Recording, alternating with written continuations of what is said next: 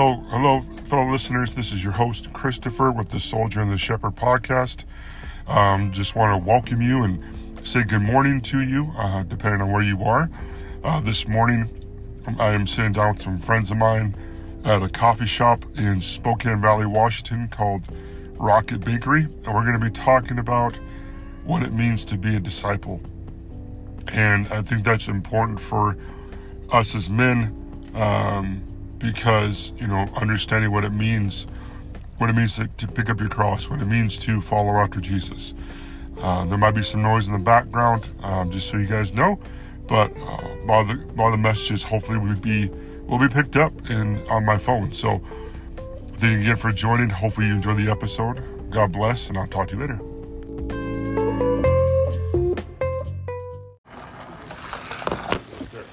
Guys, thanks for coming. I got uh, some notes here that I'm gonna kind of dive into, but um, first I want to ask you guys, Brendan, what does it mean to you? Because I asked you, what does it mean to be a disciple?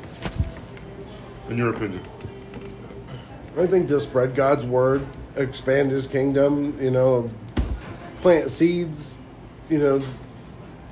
For me, it's been kind of taking that leap of faith when you're not really sure what to say or what to do, but like, you know, going out there and asking people if they know if they know if they're going to heaven or not. And for me, it's really surprising how many people come up with some crazy stuff. Like, do you know if you're like, what do you got to do to get to heaven, or, or you know if you're going to heaven? I think going out there to me and making sure that you know and they know their salvation, you know, Sure. and Awesome. And having them go and spread that that word farther and you know help somebody else out that might not know. absolutely. How about you, Lucas? What does it mean to you, man, to be a disciple? Uh, I think, to me, disciple is kind of like furthering what started on the cross. You know, you're daily dying to yourself, and you're a worshiper of the Lord. You're a servant of the Lord. You're you're following and witnessing for Him. I it's a complete. I mean, kind of like the verses you gave me too. It's kind of a, a complete abandonment of self. You know, complete abandonment of self and to follow follow Him and That's a good word. yeah, it's kind of a just let your fruits show it as well. So I think Mm. being a disciple is a complete overturning of your own will. Awesome. How about you, Phil? I see you at the end, man. How about you? I'm What here you to think? learn, so um, I would say off the bat, like I would say, to bring people closer to God. Okay. Um, like the kid I got working for me, he doesn't pray, doesn't go to church or anything, and he was using the Lord's name in vain in my shop. And I told him like, you can't really offend me, but that's the one thing that does. So I asked that you don't do that, and I asked him to start praying because he doesn't, and I I don't know if he has, but just yeah, trying to bring other people close to God and get to know Him. Awesome. Awesome. Well, I appreciate you guys sharing. And, uh, some verses I sent out to you guys, most of you guys. Um, one of them was uh, Matthew 16, 24 to 28. Uh, let me go there real fast in the Bible really fast. 'cause- So Matthew 16, I'm using NASB here. So I'm it's not as, uh, I mean, it's not New King James Version, but, uh, but 20, uh, 16, 24 to 28 says, uh, that Jesus said to his disciples, If anyone wishes to come after me, he must deny himself, take up his cross, and follow me. For whoever wishes to save his life will lose it, but whoever loses his life for my sake will find it. For what will it profit a man who gains the whole world and forfeits his soul? Or what will a man give in exchange for his soul? For the Son of Man is coming in the glory of the Father with his angels, and will then repay every man according to his deeds. Um, like Lewis was saying, like basically it's it's denying yourself every single day. What does it mean to be a disciple? It's crucifying your flesh, it's laying down your desires, it's understanding that your life is not yours. You know, you wake up, you walk out the door, like John Wesley said on uh, something I just read recently, uh, the, the story of the, of the good Samaritan, of the Samaritan and the priest and the Levite was um, when the priest and Levite came upon the person, it was out of um, out of happenstance or luck. And what John Wesley said was, or coincidence. What John Wesley said was, there's no such thing as coincidence in, in, in our lives. That it's luck, it's coincidence, or whatever. Everything that happens to you, people you run into at the mall, grocery shopping, whatever. Right? It's every interaction you have you have an opportunity to help that person, pray for that person, whether it's at, I mean, especially at church. How many guys at church that we that we know of when they walk in the door? We talked about this in 33 was you walk in the door, hey, how's it going? And their answer is, oh, dude, things are fine, things are fantastic, God bless you.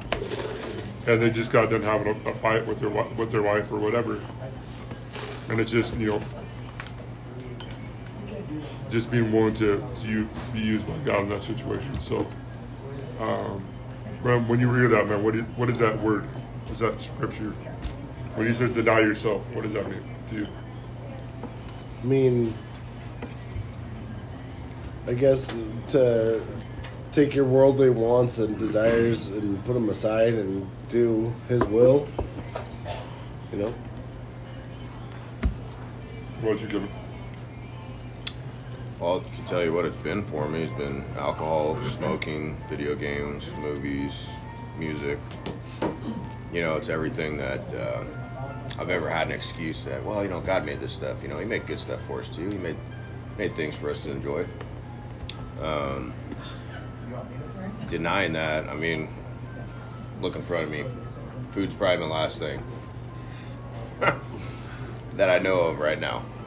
He's always refining me, but um, he's working on finances, material possessions. I mean, yeah, a lot. Of, there's a lot of, lot of things to deny.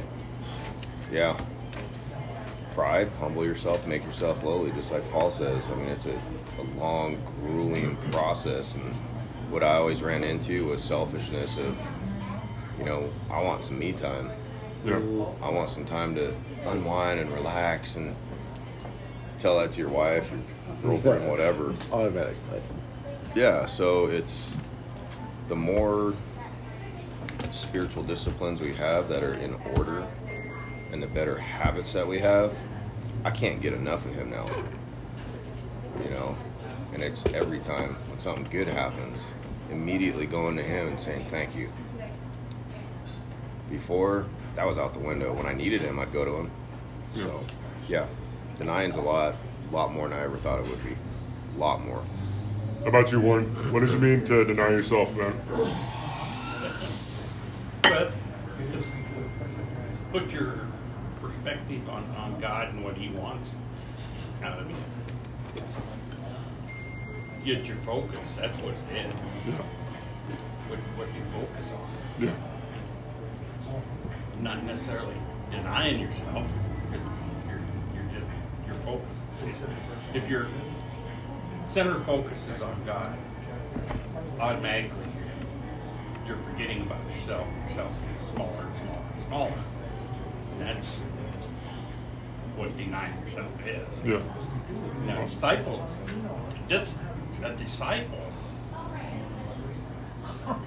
that's somebody that has taken the the extra step to decide that they are going to learn every character that, that is that God has. That they're they're actually going to study Him versus being just a a uh, child of God. So you, you when you first accept God, you're a child of God. Yeah. Then you take the step to be a disciple. Yeah. You you take the extra step, and now you're going to take action to learn what God all, all God's characters are, and then try to apply those to your life. Awesome. Good work. Thank you very much. Thanks, Warren. Pardon? Thank you. Okay. That's awesome. Um, as I studied this verse, one thing that um, I got was also was you know taking up your cross, like crucifying, crucifying your flesh every single day, like what that looks like, and uh, laying down idols, laying down things that seem important to you at the time, whether it's food or video games or whatever, how important that is and how distracting certain things can be in, in my life. The things that all those things that want to pull your attention away or pull your things away from what you should be doing. Um, I would say that would to take that a step further. We have to take that time to meditate and pray on those things and realize what actually is getting in the way of a relationship with Him and our time spent with Him. I don't. I never did that ever. So I always thought everything was good. Like you're able to justify everything. But we also need to know the difference between meditation and prayer. A few of the notes that I got from from that verse from Matthew Henry and, and uh, John Wesley, one of the things was um, if denial, self-denial be a hard lesson, it is no more than what our master learned and practiced to redeem us and teach us. Um, let us take up the cross. The cross is here put for every trouble that befall, befalls us. We are apt to think we could bear another's cross better than our own, but that is best which is appointed us, and we ought to make the best of it. Do us not by our rashness and folly pull crosses down upon our heads, but must take them up when they are in our way. Um, and the biggest thing for me is, you know, on that verse was uh, the part where it talks about selling your soul for the, you know, getting the whole world but lose your soul. Um, often, you know, I put, I sell my soul for specific things or give myself for a moment's a moment a moment's pleasure. Like we talked about in the 33 group was, you know, uh, resolve myself for the burger when I get out the steak. You know, which one am I choosing every single day? Which option am I choosing? Obviously, God's over there going, "Hey, this this is beautiful, amazing steak over here, made perfect." We choose something that's temporary, some temporary bliss that may feel good for a while, but it, it, it ends up, you know, leaving us broken or, or empty.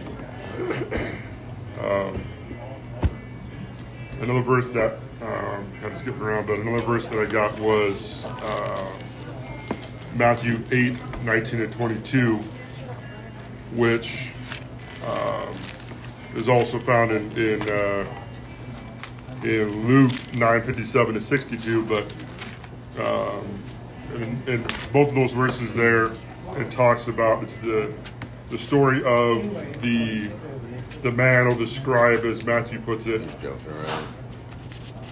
who um, approaches Jesus and said, "I want to, I want to follow you wherever you go."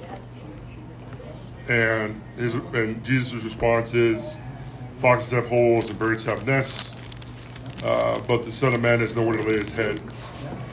Um, and then uh, when he asks another disciple, uh, I want he says, uh, "Lord, permit me to bury my father first. And Jesus' response is, "Let the dead bury their own dead," um, which I kind of find that was interesting. But as for you, go and proclaim everywhere the kingdom of God. And another one said uh, that he first permitted me to say goodbye to those at home. And then his response is, "No one putting his head to the plow and looking back is fit for the kingdom of God." And I relied that to um, to First Kings, which is a story of Elisha and Elijah. How um, Elijah came to, up to Elisha and put his mantle of prophet on Elisha, signaling that he was to be his heir, basically to follow after him. And Elisha's response to that was to go and kill the oxen that he was using and basically burning the bridges of his relationship with his parents, like leaving everything behind, burning the bridge of his life, laying everything down. That was 12 teams of oxen though back then. Yeah, You know, I mean, to think of like what size of state he had to run 12 teams and how much money that was as a, you know, secular portion of his life that he gave up is something that we hear in church or that I do and kind of take it for granted, you know. It'd be like, am I willing to give up my entire my wood shop you know, my 20 years of collecting exotic woods and building things and a business, would I give that up and just trust in Him that He would take care of me the rest of my days? I don't think we truly grasp that it is a live word that it still applies to today. And how much are you are you really taking into account that you would sacrifice for a closer relationship with him? Rather than just hearing the word being doers of the word. Love you buddy. Have a good day. Thanks. Have a good day, guys. Um, just looking at that, um, trying to think here. So, as I read the, as I studied that in the, on my my commentary, um, one thing that Matthew Henry said on on some of the stuff Matthew uh, was, you know, he some of the guys don't count the cost of what they're actually stepping themselves into when when the scribe came up and said, "I'll follow you wherever you go." Um, he didn't count the cost of what it meant to follow Jesus. Um, and I, you know, thinking about thinking on that, I feel like sometimes we, like, like Peter stepping out of the boat, like he understood finally who Jesus was, but like Peter, as he started to sink, we lose sight of when when the world comes up, or we lose you know, we lose track of who who Jesus is, and start to sink in to the world, or start to sink in the deep end of the pool, and Jesus is there to help you, but we don't count the cost. Um, I don't know, Lucas. What what did you get, man? Sorry, I know uh, from that. I mean, did you get anything from that? Yeah, from Matthew. think when he says, "Follow me and let the dead bury the dead," I think you can look into that saying in catch where we were uh, twenty-two. first kings luke matthew Eight, eight, Everywhere. 22, Matthew Pretty eight, much the 22. whole Matthew all the place. Yeah. Yeah, he's jumping around there. Everywhere. Yeah, I'm I'm- everywhere. I'm trying. I'm everywhere and nowhere, man. I know, it's all good. this is a learn your Uh, bible class Sword drills. Yes. Old school. Uh, follow me and let the dead bury their own dead. I mean, that's. I think what the Lord's telling them there is don't let cultural, don't let family obligations, cultural obligations, because when the dead, because back then the dead, to bury the dead was a huge thing. It wasn't like a Big funeral. deal. You know, it's a huge deal to bury your dead, and that was a cultural significance of honor and final resting place and stuff like that. And when the Lord's telling them to let the dead bury their own dead, He's pretty much saying, don't let anything stand in the way. Yeah. You want to, you're saying with your mouth that you want to do this, but your intentions are to go back and follow the cultural expectations of what's expected of you Yeah. instead of just dropping all and following him. And if you, like, this verse, I mean, to me, it makes me uncomfortable. It should make you uncomfortable because you know what's at risk of what you don't want to give up. You know what I mean? It's like, I have implications like, okay, what if the Lord called me to be a missionary somewhere? I came from a family of missionaries and never really been called to it, but I was like, what if the Lord just like put it so evident on my heart, like, you need to sell everything, you need to go. Like, would I be able to do that? You know, Yeah. everybody said, yeah, sure. No. Would I be able to do that? You know, Yeah. Would I be able to give up everything, like you said, you worked for for 20 years and you have, and all these things just to follow Him? And I think at the core of it, yes, it'd be difficult. It's, it's not an easy decision. It's not an easy decision to let the dead bury their own dead. I mean, and I think that's what's part of being a disciple is disciplined de- denial. It's Yeah. disciplined denial. You have Yeah. to discipline yourself to deny that, and you have to. It's a it's a constant refinement. You know what I mean? Because we're going through this life, we're gonna have those hiccups when we say no. We're gonna do this. We're gonna learn from it. But it's- Would you say it'd be fair to piggyback on that and say that uh, so many people say it never gets easier? I think that's completely false. I think it, the more you are obedient, it does get easier in the fact that you can say yes to Him And have peace. and have peace, but in the flesh, we still we still fight Fighting is a financial struggles yeah. and stress and emotions. But on a spiritual aspect of it, I've found that I mean, with I don't think everything it gets going on lately, I don't think it gets easier. Like it doesn't get easier. We become more resilient to it. You know, we become more. well, that's the flesh Yeah. versus the spirit, right? Exactly. We become more um, Surrender. in tuned, and you know, I think Yeah. we become more disciplined in the fact that we can. We know instead of going through the struggles and trials of getting to the decision, we know the end result of that decision. We become to it faster, and I think the Lord gives us better and harder challenges to face with that. You know what I mean? Oh, yeah, I You do. know, I think we're, we're growing with it, It's a good word. and we become more efficient in dealing Mm. with that. You know what I'm saying? Our efficiency's up because our Self is out of the way. exactly. Yeah. I'm, I guess what always resonated with me was the word peace. You know, because you know where you're going when you die. You know, once you once you really accept the Lord, you know that you know that you have eternity with Him.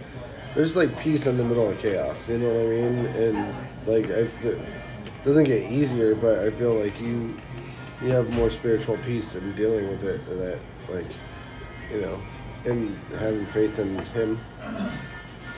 I don't know how to explain what I'm trying to No, I what understand I feel. I but think, I think it's your just like, perspective shifts. Yeah. Your perspective is different because you know you know how the story ends. Yeah. Right. You know how the story ends. So exactly. It's not a guessing game. You know, Yeah. you know Well, the ending. And that just means, I mean, it's hard to maintain that perspective. You know, Mhm. when It's you're real- faced with the life choices that we all face with, with families and expectations of work and, you know, all that things like that.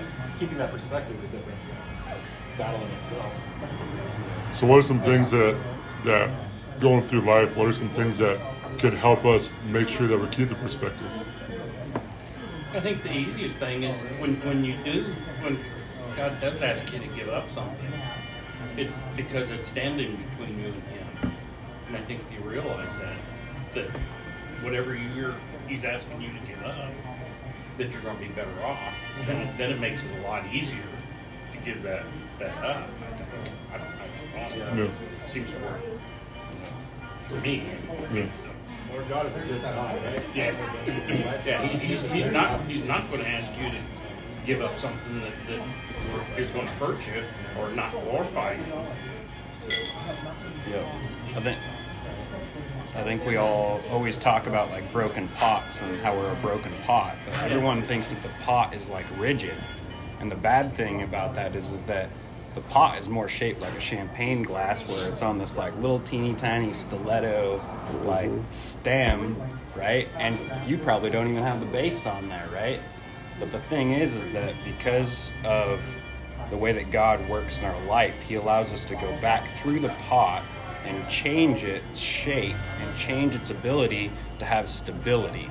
And that, I mean, we're always going to be that broken pot. We're always going to still have those cracks and those traumas. But if we don't go back and start dealing and healing on those, it's not going to give us the ability to have that strong foundation to stand on so that we can be stable. Amen. So, Yeah, that's a good word. There's a lot of stuff too that we don't look at from our past lives growing up. You know, even guys I've met that myself thought we had such a wonderful life growing up, and it was so crazy broken and empty because there was no Jesus mm-hmm. relationship. We had love. I mean, it was worldly love, you know, as best they could do because they didn't know Jesus, but getting through, starting off from square one and just slowly going through your life and looking back, does this line up with scripture? Was this correct? Was this proper love? Was this proper discipline? Was this a good, healthy way to handle it like my father would to me? God the Father. And uh, that's a great place to start. And that will reveal so many of our bad habits, our weak habits, our struggles, our barricades, our idols, and then we can slowly get into that. But we can't do it by ourselves either, and that's why it's so incredibly important not to let Satan isolate us so much. Right? He's so good at that. He'll talk us into it. Uh, well, this one's a little private. you know, he's bringing us through the ringer again about a, a move to Tennessee right now.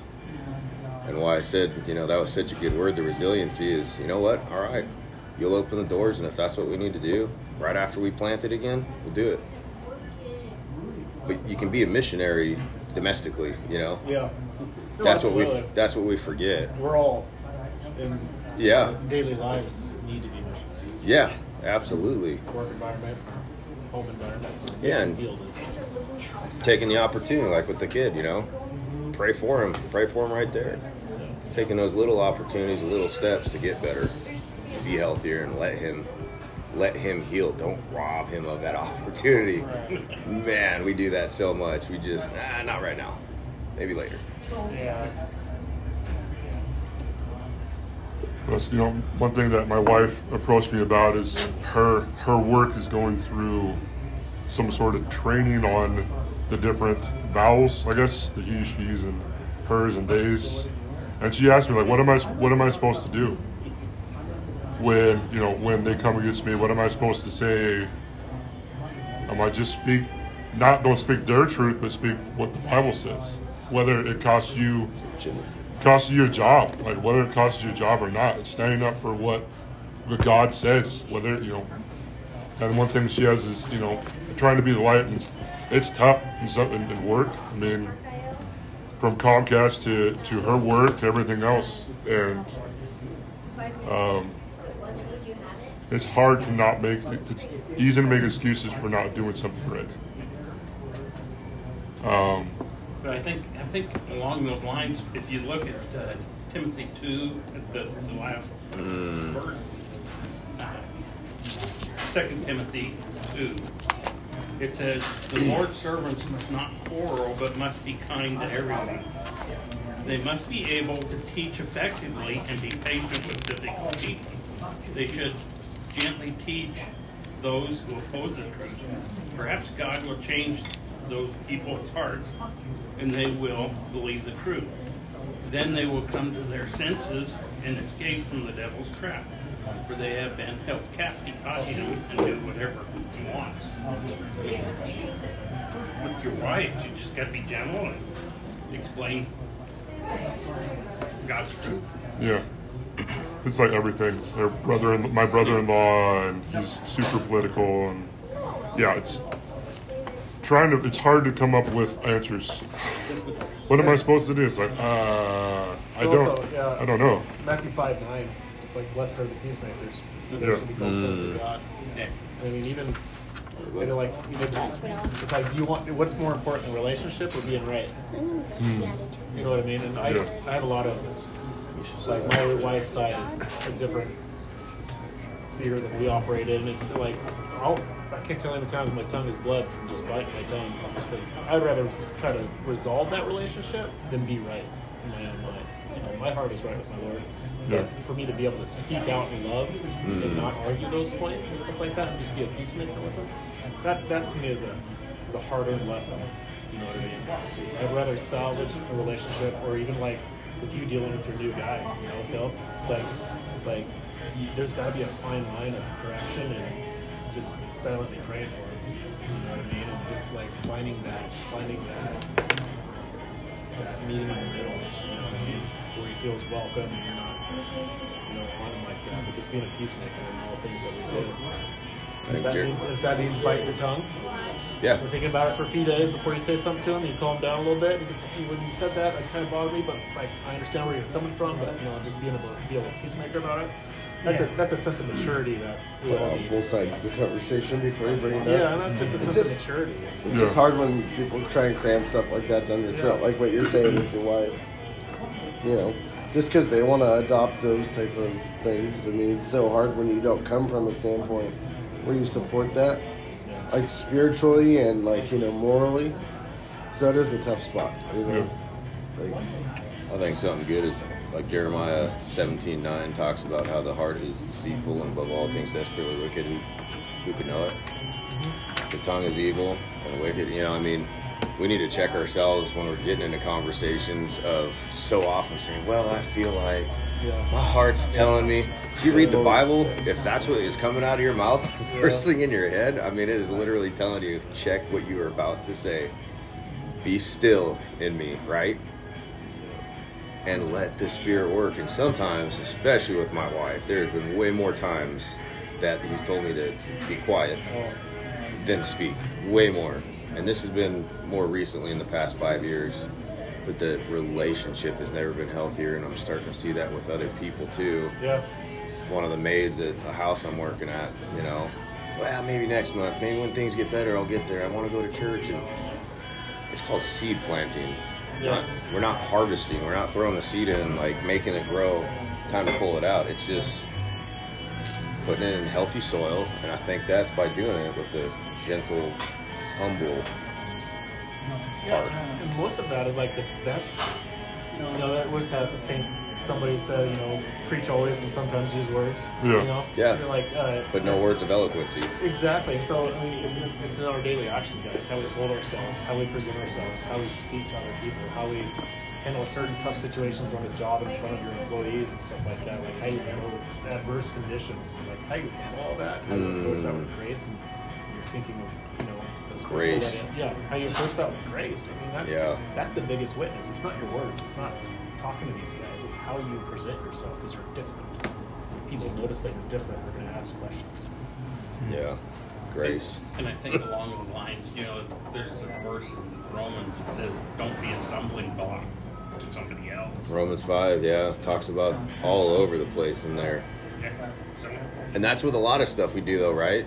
yeah. The way we eat in front of somebody, the way we, we drink, Yeah. smoke, all that stuff. And Everything can be a stumbling block that, that Our causes words. somebody else not to be grow close. To you. Sure, And so we need to be very aware. yeah, Oh, that's a good word. I think, see, personally, um, I'm an alcoholic. Uh, I go to meetings. I'm over a year sober now. Um, Praise but- God, man. Yeah, it's- By it's- filling yourself up, though, right? Yeah, well, by getting in the Word, Yeah. living in it, and that's, ugh, it's. This last year has been a revival, but it's costed me the most. Um, and uh, I really, I, I try to focus on after I've planted a seed. I can't just plant that seed and walk away from it and say, "Oh, I planted it." I'm just going to keep planting that seed. I can't end at planting a seed. Um, I was going through my notes because a while back here, I uh, I was reading or I was listening to a sermon and they're saying, um, uh, basically, how arrogant do I think I am that um, Satan is attacking my fruiting season rather than my seeding season? He stops it. He, he chokes it out early by the birds, by the roots, by the by the path. He starts it. He stops it early before it can develop into oh, I'll go to church, you know. And so it's what's my question for the the maid that you, you're planting those seeds with would be, hey, like what could you do to make it? You know, is there anything that could make it easier? Could I come pick you and your family up? Sure. What's the next step for her to to adding a little bit more water to that could could just change her whole life, you know, and, and taking that next small step is the next right step sometimes. And you don't even think about things like that until um, either they're brought to a table like this or um, you're honest with yourself or someone else is honest with you. And so that's become a real heavy thing for me. Um, it's just like like you were saying earlier, being honest, being meditative, and and being honest with yourself and about yourself. Where it's like God's calling you to do that, but maybe He's silently calling you to do another step. And I'm not. I'm just using you as an example. Sure. But um, uh, and so yeah, my my current step I'm working on is giving up. Uh, this is well. Here it is. Um, my mom has dementia. She's probably on her last year. Uh, we probably had her last Christmas already. Um, and so it's been really hard giving up my mom. Uh, I was angry for a long time. And this over this last year, I've just kind of let it go. And I said, God, you know, like, I know you own her soul. I know it's yours. It's been your domain for years. There's no there's no way she's not going to end up in heaven with me. But now it's my turn to take the torch that she ran with for years and be be the godly man that she always wanted me to. Um, and so my my thing on the, the stumbling blocks is you have to be honest with the people around you. Oh, 100%. Um, and if they don't know that they're causing you to stumble, the, the sin is on the person who's not expressing, not the person who is causing you to sin. You, you have to be perceptive, yes, but it, I, I look at it as if I could do more, I should do more. Um, yeah. That's, No, I think that's great, but I think that's you. You'll break it up in steps to the point where eventually you'll get to planting the seed, and it's the same with the churches. That's completely lacking. Ninety percent, I mean, is what the stats are saying, and higher of preaching an expository full gospel, the whole truth, the good and the bad, right? And um, but giving application. Can I come pick you up? Is there a way I can get you over there? Is that the issue? So that it, it's all part of planting the seed. When we eventually get to that, is putting it together, and this is how it is: consistency every time and full follow through. It's not just scratch the surface and cool. I did my job for the day. Check the box. Went to church. Went to the men's group. This is what we're talking about. It's it's being in here every day. It's journaling every day. It's meditating every day. It's praying every day. It's spending time with Him every day. No excuses. There, there's literally no excuses. And I can say that from my own life because I've made them my whole life. There's no excuses. And as busy as we are in our season right now, guess what? We can still carve time out. It's, it's absolutely crucial for that walk. It's crucial for salvation to have the lasting fruit that John 15 talks about. Lasting fruit. We have to do that, and we have to encourage others to do that too, and be bold, like you're saying. Speak truth. If you're not reading your Bible, you need to. If you're not journaling, you need to. Here's why. This is what it did in my life, and that's what you're saying is you get to share that positive testimony. This is why it's true. This is why it works. This is the good that comes from it. It might take a year to see that fruit. Sure. But the the daily discipline that has brought me to this point, I wouldn't. I I do it twice to get to where I'm at mm. now, let alone the only having to do it once. And so I feel so blessed that I've made it this far, only doing it once. Great job, man. That's awesome. Not easy, but Yeah, that's, that's the best part is he told us ahead of time you will face trials and tribulations, right? Take heart, I've overcome the world. Like he's already been there, done that. Way worse than anything we'll ever experience. worse than anything we'll ever experience, and we're the sinners. So, so what is what's what's blocking us from taking that next step and really diving into a deep relationship? And if if we don't know, then I'd encourage everybody to reach out and ask. And if that next guy doesn't know, go to maybe a little higher level or something. You know, talk to the pastor, talk to another man, get together in a group. But all the answers are in there, and it is all very crystal clear. You don't need to go into other books.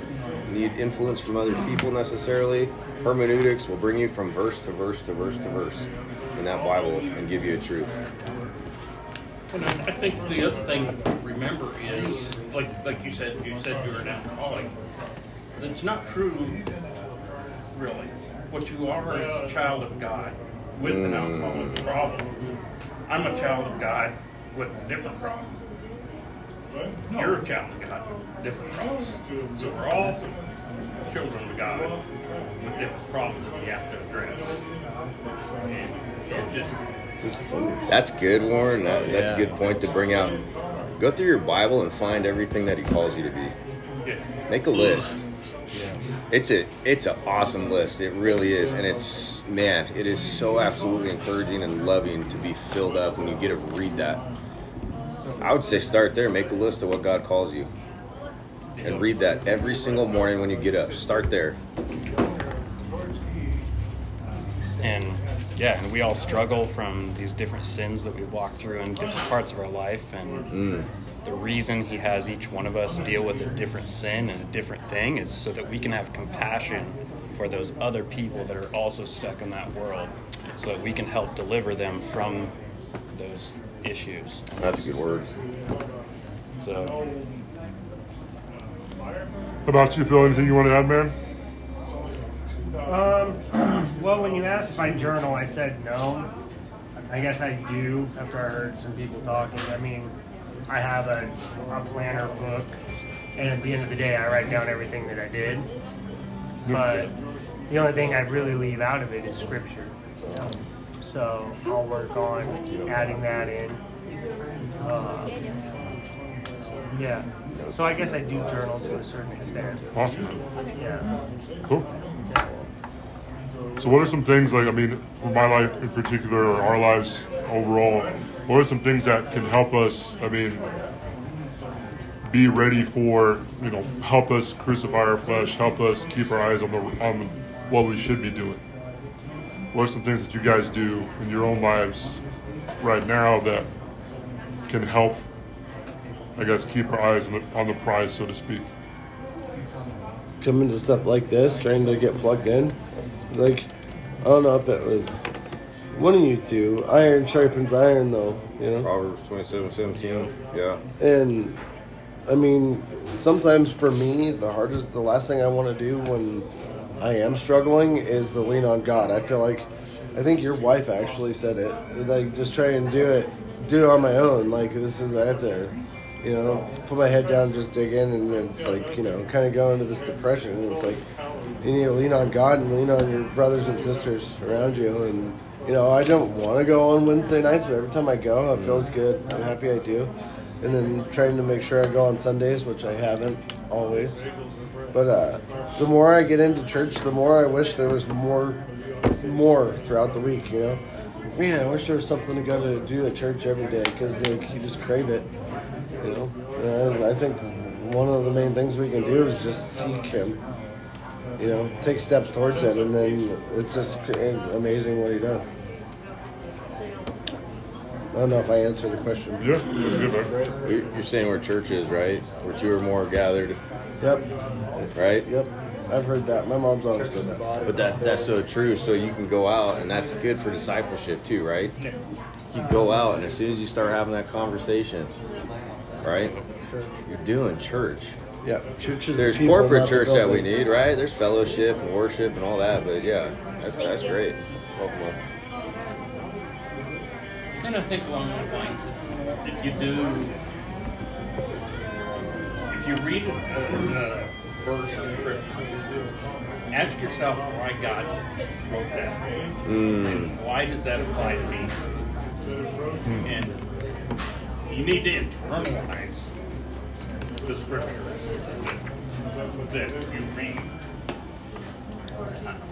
I don't think there's any better way to write it on the tablet of your heart other than asking those questions. That's good. And and then the thing is when when you are in um, times of meditation, try to visualize. Okay, what would it be like if I was walking along the street and someone came up and asked me this question? How how would I respond to it? Mm. And if you if you visualize those ahead of time, then you kind of know hopefully how you respond. I've, I've done that, and then that same situation happened, and I really blew it. I mean, it doesn't. It, there's no guarantee that you're going to do right, but at least the attempt. I think that's a stumbling block though too, right? Yeah. You know, Phil, I'll use you like the guy in your shop. Do you go and pray and ask God how to handle that properly, or like what you can go back and do better, or questions that He might come up with, so you're prepared? Not necessarily scripted, but just so we're prepared, right? Like we need to prepare for battle. It's the armor of God that we have to put on every day. There's a preparation to be had, and that's work, a habit to be done ahead of time, which doesn't seem fruitful then, but that's something you know, asking those questions. Why did you write this, and how does that apply to me? The application today is just The completely applications, lacking. yeah, the application's a great word, but I think to get that, how do you get that? How do Yeah. You, how do you get that? Like, to me, it's like you got to build godly routines and discipline, right? We all go to work at a certain time. We all we all have expectations of our time. Why can't we do that with our, the word and the scripture? Like, how can we not build that into our routine? You know, you got to be at work at a certain time. You gotta do this certain time, you do this certain time. Like, why aren't we in the Word at a certain time? Why aren't we building that godly routine into our lives? Disciplining that godly routine in our lives. I struggle with that big time. I'll get up, I'm, I get up in early in the morning all the time. And, you know, I have to build that routine like, okay, get up and do this, and then start the rest of the day. Then, like, the, you know, then be reactive to the world for the rest of my day. But if I start with Scripture first, I'm better prepared to be reactive to the world all day. Once we start, once we step outside of our homes, we're reactive. We're reactive to the world. And so if we have a better armor to put on that we're in the Word beforehand. Um, to me, it's very important to start starting in the morning. Get that Word in the morning. So, I think that's great because Building those godly he will direct our paths, right? yeah. But he can't do It's that at the end of the Yeah, day. it's time at the end of the day, you're probably just praying for forgiveness. Yeah. You know what I mean? You're not praying for foresight, like skills. You're you're apologizing. Yeah. Give me wisdom as I go into these dreams. Yeah, exactly. You know, and, and, and then you know, just building those godly routines and habits. I mean, habits are so hard to create, but once you create them, it's like you, you miss them. You know, if you miss it, you know what I mean? It's just That's what I was trying to explain earlier. Yeah. That's where the hunger comes from. It's like, shoot, man, I, I forgot this. And mm-hmm.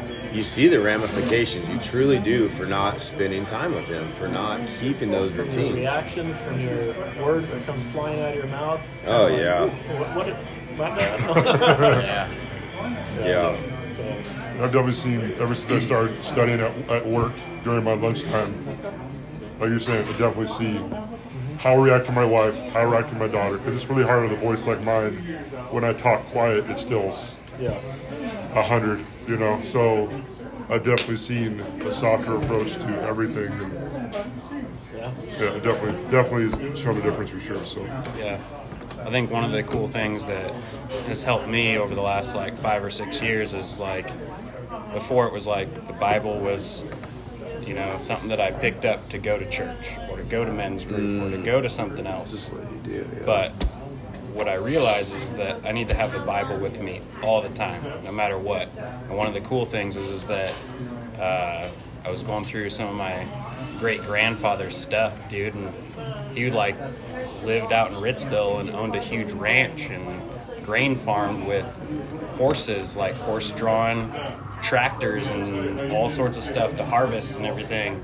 And that dude had a Bible that was in his pocket every day, all the time. And I'm like, oh, well, I work at a desk, dude, most of the time. Like, how could I not have my Bible with me and have it sitting there? And, like, you know, we all have different situations in our workplace, but having that there can just lend itself to then, like, when you don't know what to do, open it up. Just pop it open. Wherever he points you, maybe the right verse or the right thing that you need at that point in time.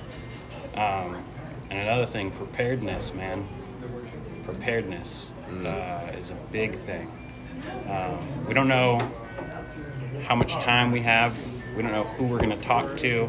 We don't know how much time we have with that individual person or what that what that interaction is going to be like. And we have to be pointing each person that we meet every single day to God. And they should be able to see that on the outside of us instantly. And yeah, man, I mean, God's taken me to places where, you know, every meal I have when we go out to eat, like, feel kind of bad because I'm like, oh man, yeah, I have this money, and I know other people probably don't have the luxury to go out. And but man, dude, I box up the end of my food and the end of my kids' foods, and I'll like start driving out, and instantly, all the time, whenever I do that, and I got it in my car, guess what happens? God puts a person in my path. I don't care if it's a homeless person or someone that's in need that like needs that food, and like every single time He delivers a person, and it may be for five seconds, maybe for five minutes. I'll like jump out of the car, like stop them, pray with them, hand them the food, like talk to them about God, see where they're at in their walk, and like it's all different times. It could be five seconds or 30 seconds or five minutes. You have no idea how long. And that could be the last time you ever see that dude again. So, yeah, I think having that. Maybe the last one. You may see him again. Yeah, you may see him again. You may get to see something. Yeah. Yeah. Or you may see him in heaven. Exactly. Exactly. Exactly. Yeah. And preparedness, we got to be like third, fourth string quarterbacks, man. We're not that first string quarterback. We're not out there doing all the work. We can't just be doing it on our own, but we got to be like Geno Smith or like some of these other guys that like step up in the clutch situation Long and game. can deliver, right? And like you still got to be pumping and like getting ready and be strong and not be able to give we got to be the any equipment exactly And them what they need. water boy, Water boy. yeah, there you go. right? Got the water. I think I've been studying too, like this back to the Samaritan. Who my neighbor is. That's the biggest thing that's been convicted to me is like, like you're saying, it's you that person that walks in front of you at the at the door, not going, well, I got something else to do. I got to go to my car, or my wife's waiting for me, or whatever. Like, being willing to be used in that situation. So, yeah. Cool. Anybody else? Anything else? It's good. I challenge you guys in your uh, prayers to uh,